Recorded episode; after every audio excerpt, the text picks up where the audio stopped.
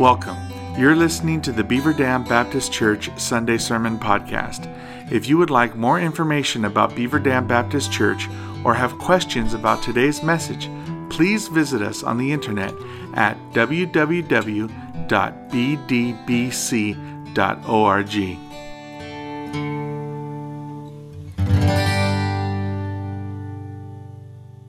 I hear a particular criticism against me occasionally. I know that's shocking to some of you that anybody would ever criticize me for anything, but it does happen every once in a while. Uh, but I hear this against me, and oftentimes I hear others say it about others. I suppose everyone who is over someone has heard the same charge, whether it be parents, teachers, or bosses. And all of us who report to someone else has probably leveled the charge against those who oversee us. So, what criticism or charge am I talking about? The oft repeated charge of lack of communication. I didn't do what someone wanted me to do because they didn't communicate their expectations clearly. I would have done it I would have gladly done whatever they expected me to do if they would have just told me exactly what it is they wanted me to do. I mean, I would be a much better employee and no doubt get the raises and promotions that I so greatly deserve to get if my boss would just tell me, communicate clearly what he or she wants me to do, and then I would do it. And no doubt our students here would say the same thing about their classwork or their teachers. Very seldom do we ever stop to think that maybe someone did communicate something very clearly. We just did not hear it or pay attention. On multiple occasions now, our son, who will graduate from the University of Tennessee in just a couple of months, but over the course of his college career, on multiple occasions, he has gone to all of the trouble. It happened again this past week. He has gone to all of the trouble of getting up, getting ready, driving down to campus to attend a class that he discovered when he got there had been canceled. And he or just a handful of others were the only ones that showed up. Now, that's not a lack of communication. When you're the only one that shows up for a canceled class, that's not a lack of communication. That is lack of listening. Now, to his credit, he's not blaming others, and he seems to understand that. So, if we're honest, there is a issue on both sides. Sometimes it is a lack of communication. Sometimes it is a lack of listening or paying attention, and sometimes, of course, it can be a little of both. Let me invite you into my home and share with you a conversation me and my wife have regularly. I told you that already. No, you didn't. Yes, I told you that multiple times. No, you did not. And we're both on the side, we're both on each side from time to time. So sometimes we think we've communicated clearly and we have not, and other times we have and they simply haven't listened. Now, frankly, we sometimes make that claim toward God. If God would just clearly tell me what it is that I'm supposed to do, I would gladly do it. We want the handwriting on the wall. Never mind that the original recipient of the handwriting on the wall, King Belshazzar, that didn't turn out too well for him. That's Daniel chapter 5 if you want to look it up later. But we want clear communication, and without it, we go with our gut. We think about the dream that we had last night or the vision we received in our breakfast cereal. None of these, of course, are definitive, but we think that's the best we can do sometimes. We read stories in the Bible where God specifically talked to someone individually, even as we're going to this morning, and we think, that's what I want. I just wish God would do the same for me. And that's why contemporary stories of God speaking draw so much attention and even envy with little discernment on the part of the larger Christian culture as to whether it is whether or not whatever someone says God said is actually true. We hunger for the voice of God. And we want God to speak to tell us what to do so that we can find purpose in what it is we're doing. And then we will have no doubt that we are being obedient to Him and thus pleasing Him. So the question before us this morning is very simple, yet confusing to many. Does God still speak to us today? And if so, how? Well, to answer that question, we're going to look at 1 Samuel chapter 3, all 21 verses, 1 Samuel chapter 3 under the title God Communicates.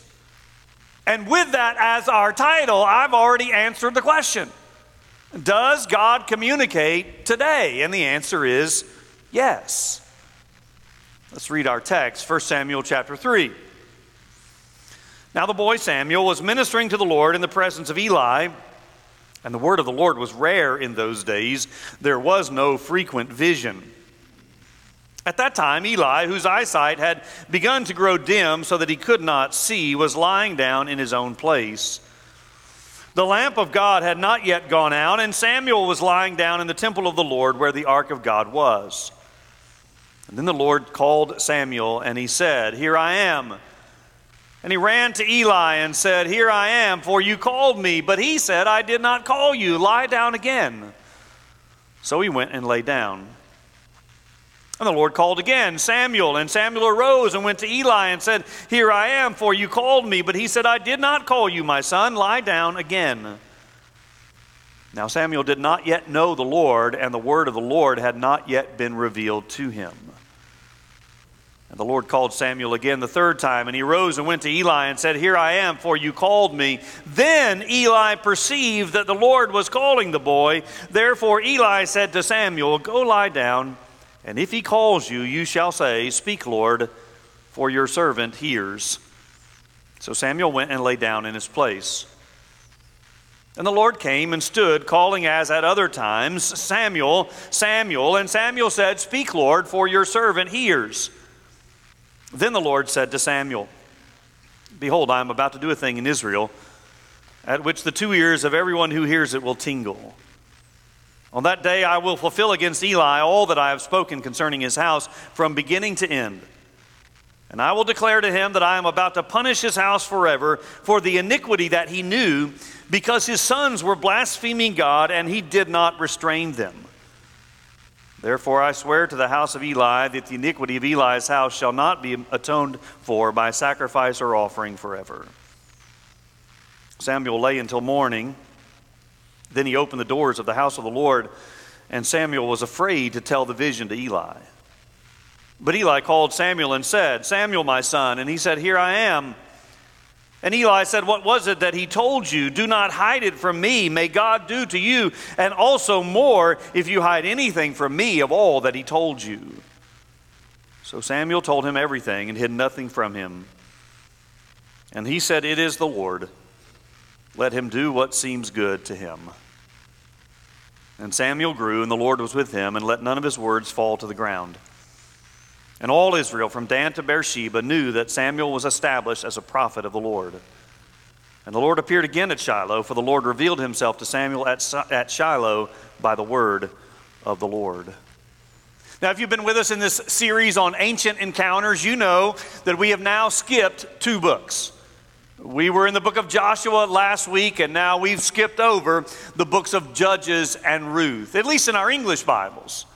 In the Hebrew Bible, the book of Ruth comes much later, and in that Bible, therefore, the book of Judges is followed by the book of Samuel. And it was initially one book, not divided into two as we have it in our Bibles. And so the book of Judges ends with a repeated statement that comes several times in that book. The last verse of the book of Judges says this In those days, there was no king in Israel. Everyone did what was right in his own eyes.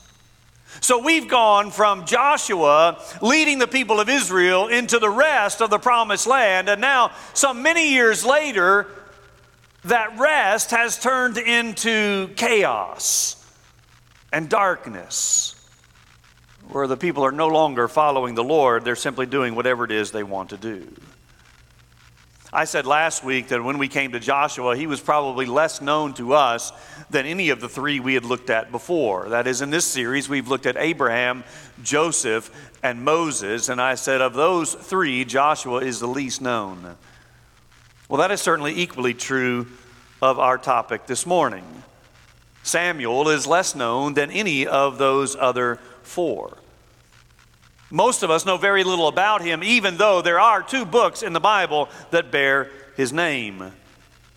But in these two books, we know more about the other two main characters than we do Samuel. And the other two main characters are the first two kings of Israel, Saul and David. Now, I do not mean to imply that there's not a lot of material about Samuel, there certainly is.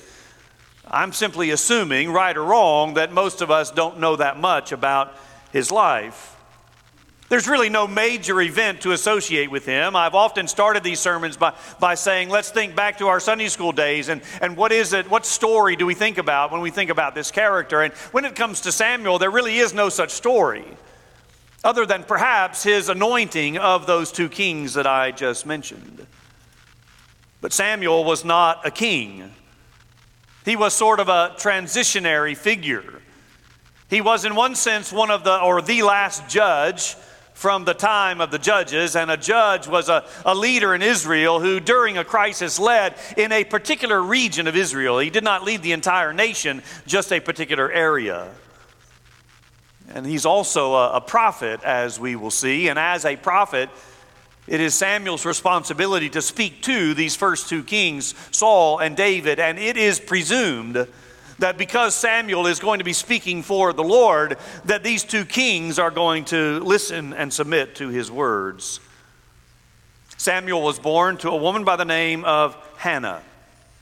Hannah, for many years, had had trouble bearing children, and this was troubling her. So every year, when the family came to Shiloh to sacrifice and worship, she would pray that God would give her a son. And sometimes these prayers were accompanied with tears. And on one occasion, she's pouring out her heart to God, and she says to God, If you will give me a son, I will give him back to you for all of his days. And God answered her prayer and gave her this son, this son named Samuel. And so she was faithful to her vow, returning him to the Lord, which means he is going to be raised in Shiloh by the priest Eli. And that's where we find Samuel in chapter 3. According to the Jewish historian Josephus, Samuel at this time is at the age of 12, which means he's been with Eli for about a decade. Hannah would have kept him until he was weaned, and then he, she would have taken him to Eli. So she, he's been with Eli for nearly a decade. And while Eli is his surrogate and spiritual father, Eli is also the physical father to two other boys, two young men by the name of Hophni and Phineas, who were not really boys, as we'll see in just a moment. And they were certainly not nice boys at that. With that as our background, I want us to see, first of all, that God does communicate, and He does communicate through silence. Now, I realize that that sounds a bit contradictory in terms because we normally think of communication as involving speech, certainly not silence. But that's not always the case. I mean, we even have a phrase to describe it. Sometimes we say the silence is deafening, meaning that the silence is speaking very loudly. We know we can give nonverbal clues to people through our silence. We can give them the cold shoulder. The lack of speaking actually speaking volumes. And so our story opens with the admission that the Word of, the, of God was rare in those days, and there was no frequent visions. God was speaking, but He was letting His people know through His silence that He was not pleased with them. Chapter 2 and verse 12 says, Now the sons of Eli were worthless men. They did not know the Lord. I called them boys earlier, but they're really men. And they are priests, and yet they are worthless. Religion was alive and well. They were going through the motions of sacrifice and worship, And yet it was all done in spiritual darkness. Not only was it done in darkness, it was done in sin and rebellion as well. These two priests, chapter 2, tell us, were taking the best portions of the sacrifices that were supposed to be reserved for the Lord, and they were taking it for their own supper. They were getting fat, literally speaking, on the fat portions of the animals that were supposed to be given to the Lord. Pretty much doing whatever they wanted to do, again, following in the lines of the judges that had gone before them and the people. And on top of all of that, Eli knew of this wickedness and had done nothing about it. His physical eyesight, the Bible tells us, had deteriorated. But what was far more troubling was his spiritual perception was seriously lacking. And as a result, God was going to judge this entire priestly family a father and his two sons. And the sign that it was God doing it was these two sons were both going to be killed on the same day. And all of this had been communicated to Eli several years, we don't know exactly, but several years before. Chapter 2 tells us an unnamed man came to Eli and told him that all of this was going to take place in the future. And this priestly family was going to be replaced by Samuel. But we're getting ahead of ourselves just a little bit. So, of course, I say that God was silent, but at the same time, it was certainly possible. This is conjecture on my part, I acknowledge, but it was certainly possible that God was trying to speak, but they just could not hear him. We've seen this possibility in other portions of the Bible. I mean, what did Adam and Eve do after their tragic sin?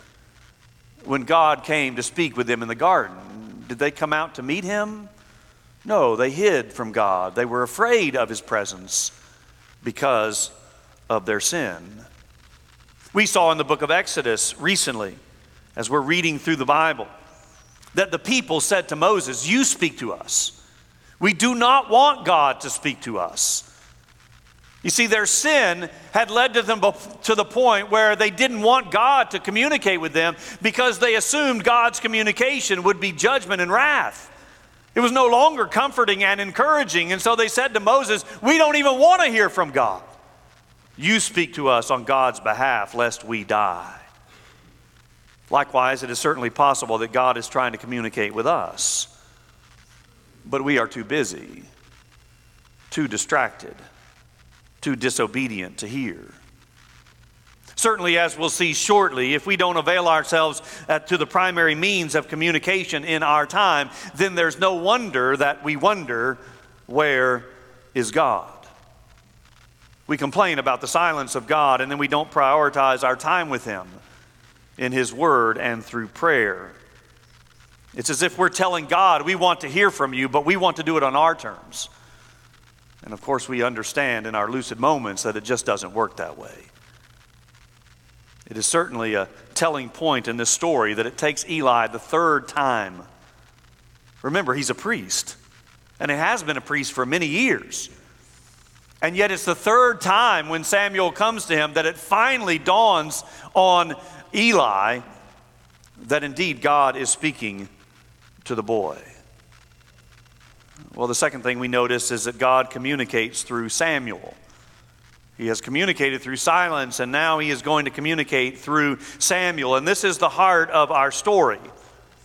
We certainly cannot blame Samuel for not recognizing the voice of God because, again, he's an early teenager, and this is presumably the first time that God has spoken to him. This is his first encounter with God.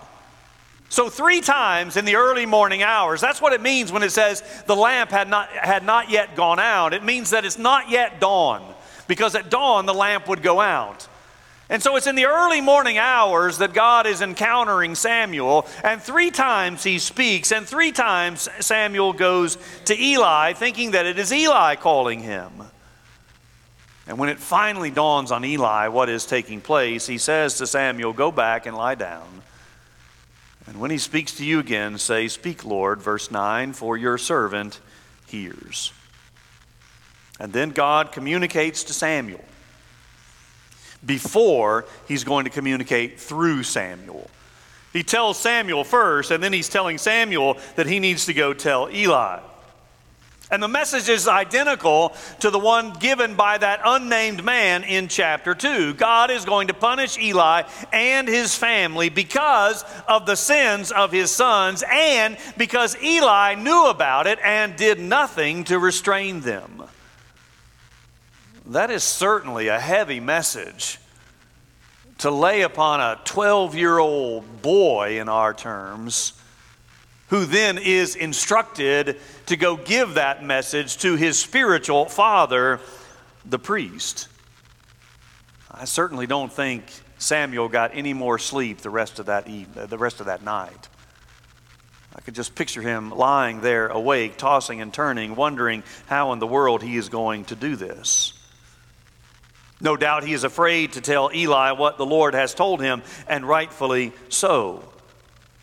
A teenage boy hearing from God for the first time, is he going to get up in the morning and just write it off as some dream? Is he going to decide that this message is not from God and it's certainly going to be difficult to deliver? And so he's just not going to do it? Would he second guess the communication from God, convincing himself that he didn't really hear what he thought he heard? Or is he going to be faithful and communicate this message, as difficult as it might be, and begin his life as a prophet of God? Well, it takes a little prodding from Eli, but Samuel does faithfully share what God had told him, as difficult as it must be, not only for him to say, but for Eli to hear.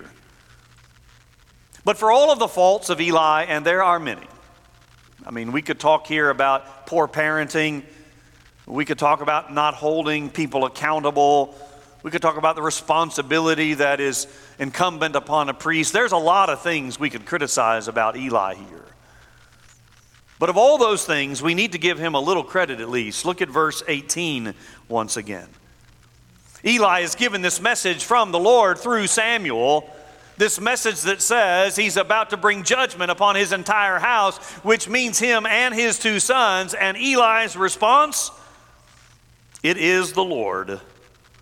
Let him do what seems good to him. Isn't that amazing? Now, granted, this is not the first time he's heard this. But the fact of the matter is, he knew that he was deserving of this punishment. And so he doesn't play the victim. He doesn't shift the blame. He does not excuse his lack of action. He accepts the righteous actions of God and says, This judgment is from God.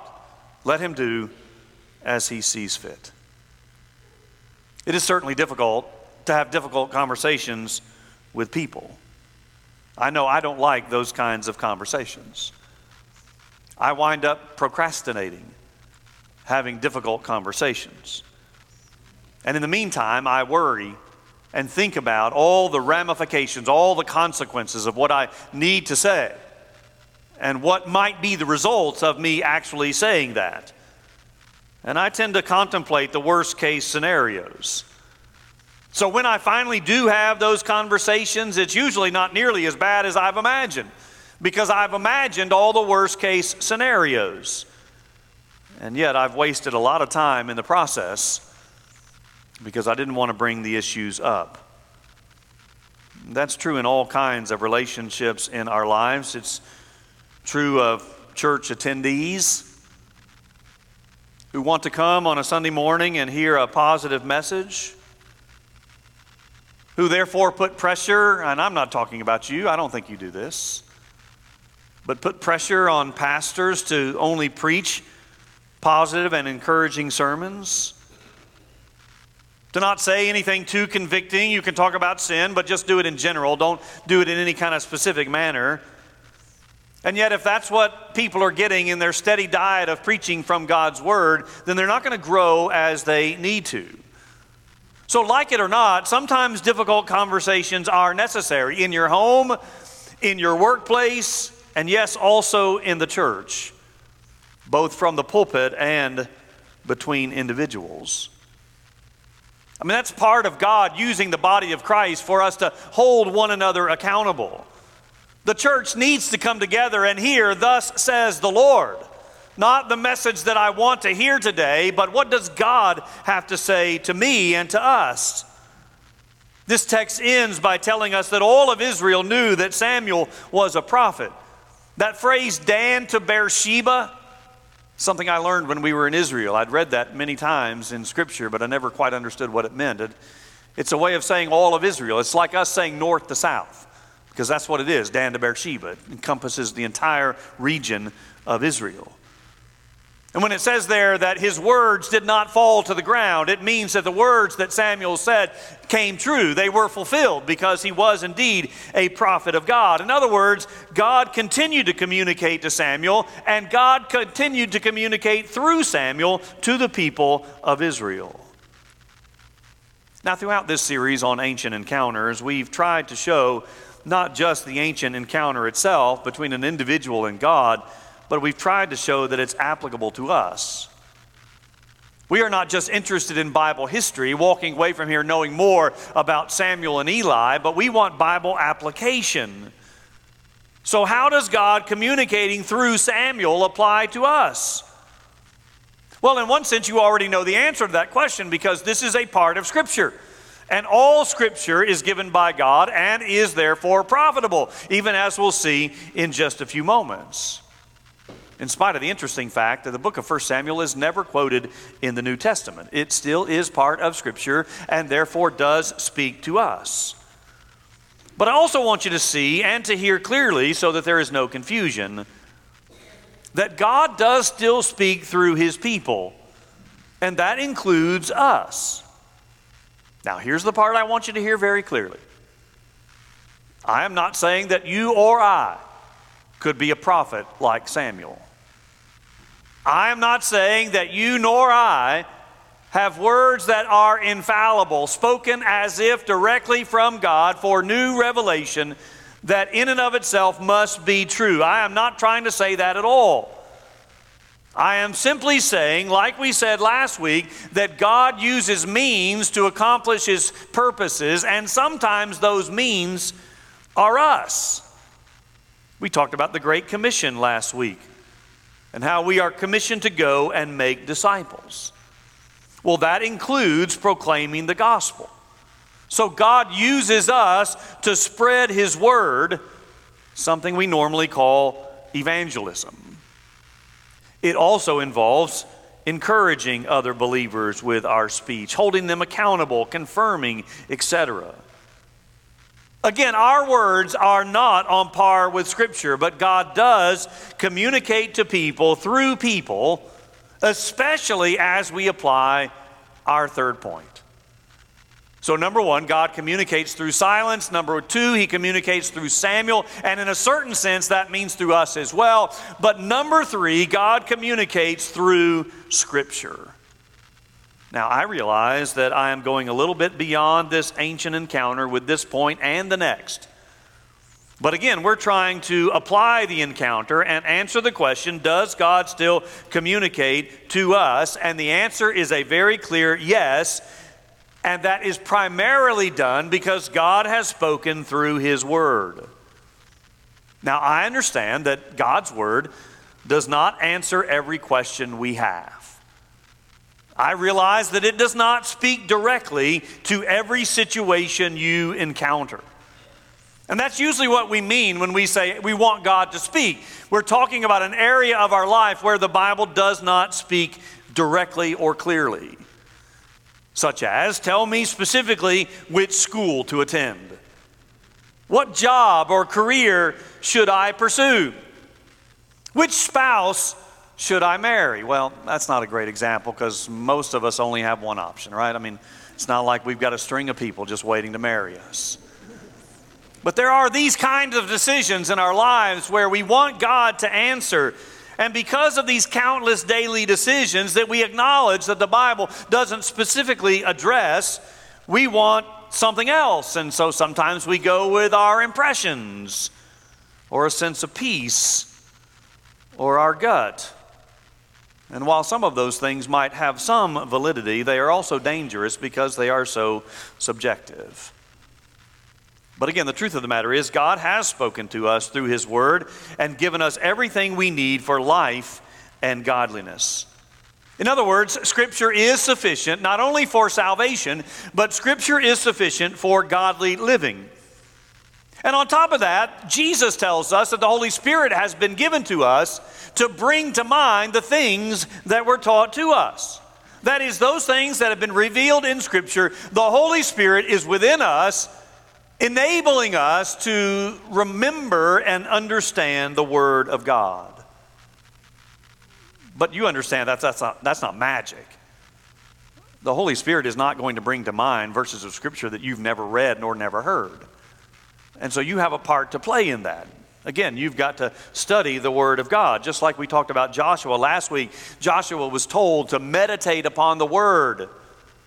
And in that case, it meant the first five books of the Bible. We too must do the same thing. And for us, it means both the Old and the New Testament. And frankly, this may be the primary reason we don't hear God communicating with us because we don't avail ourselves of the primary means by which He has communicated. And when we do, we often don't think we have the tools to interpret it correctly, or we think we do, but the fact of the matter is we come to wrong conclusions. After spring break, I'm going to start a Wednesday night series on some of the most misinterpreted and misapplied verses in Scripture. We're going to look at those in their context and see what, what is normally thought of concerning those verses and what the truth really is. And so, if you're not involved in any way on Wednesday nights, you're certainly welcome to join us. We read this past week in Deuteronomy, and I love it anytime I can bring in our read through the Bible plan into, into what I'm talking about on Sunday mornings. But in Deuteronomy 8 this past week, we read these words that he might make you know that man does not live by bread alone, but man lives by every word that comes from the mouth of the Lord. That was a, a summary that Moses was giving before they went into the promised land, going over the last 40 years. And he's asking the question why did God allow us to wander in the wilderness? Why did God feed us with manna all of these days? And his answer is so that he could humble you and test you to see if you would turn to the Lord and hear his voice. You might be familiar with those verses because Jesus quotes them in his own time of temptation in the wilderness. But it is equally true of us. Life is not primarily about food and shelter, careers and family, as important as those things are. Life is ultimately about our relationship with God, and He has communicated all we need to know through the Scriptures. So, have you come to learn that you cannot live on physical food alone, but you must feast upon and digest the Word of God? I'm confident you've had the experience of being startled awake in the middle of the night you've heard some sound.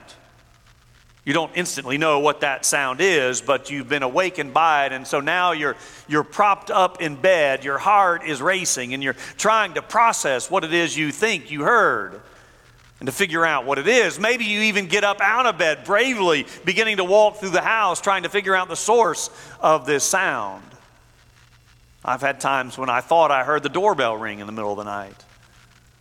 And I don't know if it really rang or if I had dreamed it. And so I lay there awake, trying to figure out if it's going to ring again. You know that in such times it's difficult to go back to sleep because your mind and your heart are now going.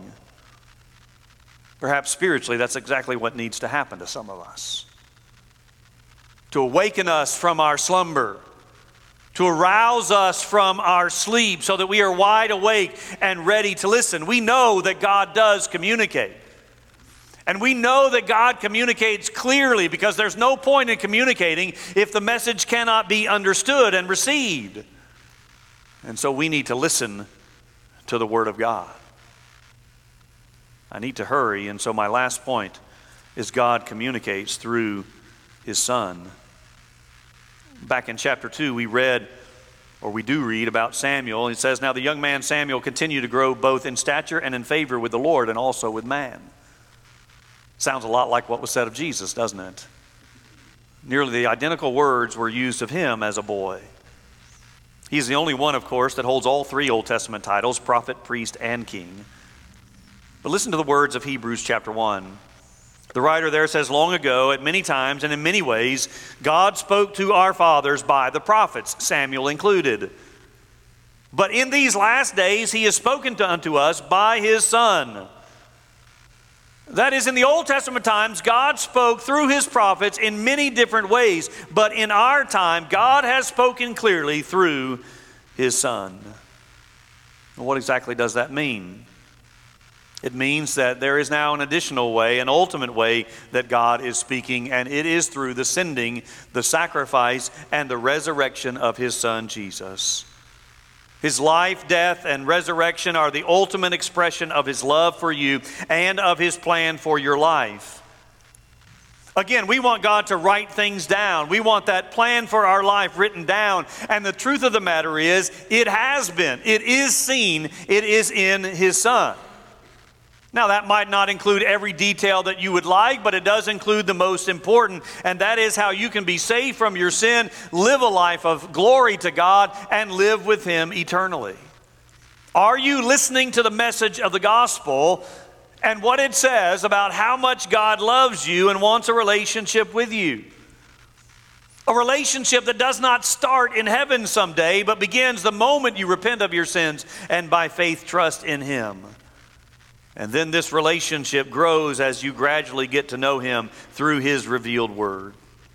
God is communicating through His Son. The question is are you listening? And will you then respond? Have you ever noticed how certain sounds or voices you can hear very clearly, even when there's a lot of other noises and a lot of other distractions? For example, you recognize the voice of your children even in a crowded store or a stadium because you know their voice. You know the voice of your spouse, even amidst all the other distractions, because you've heard that voice before and you've heard that tone before.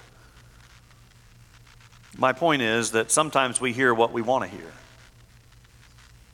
Like the senior adult who never hears anything until you talk about them, and then suddenly their hearing's great. We call it selective hearing. That may be what some of us have. The ability to hear all kinds of other voices the voice of culture, the voice of friends, the voice of social media, the voice of family. But we're not tuned in nor focused on the voice of God communicating to us. Again, I am not talking about some mystical experience or some audible voice. But God still is communicating. The question is are you listening? And if so, will you respond like Samuel? Speak, Lord, for your servant hears. Let's pray. Father, we do thank you for communicating to us, sometimes through silence, sometimes through other people, primarily through your word, and ultimately through your Son. I pray that we would focus our attention on you, that we would hear your voice and say, Speak, Lord, for your servant hears. In Jesus' name, amen. Let's stand and sing.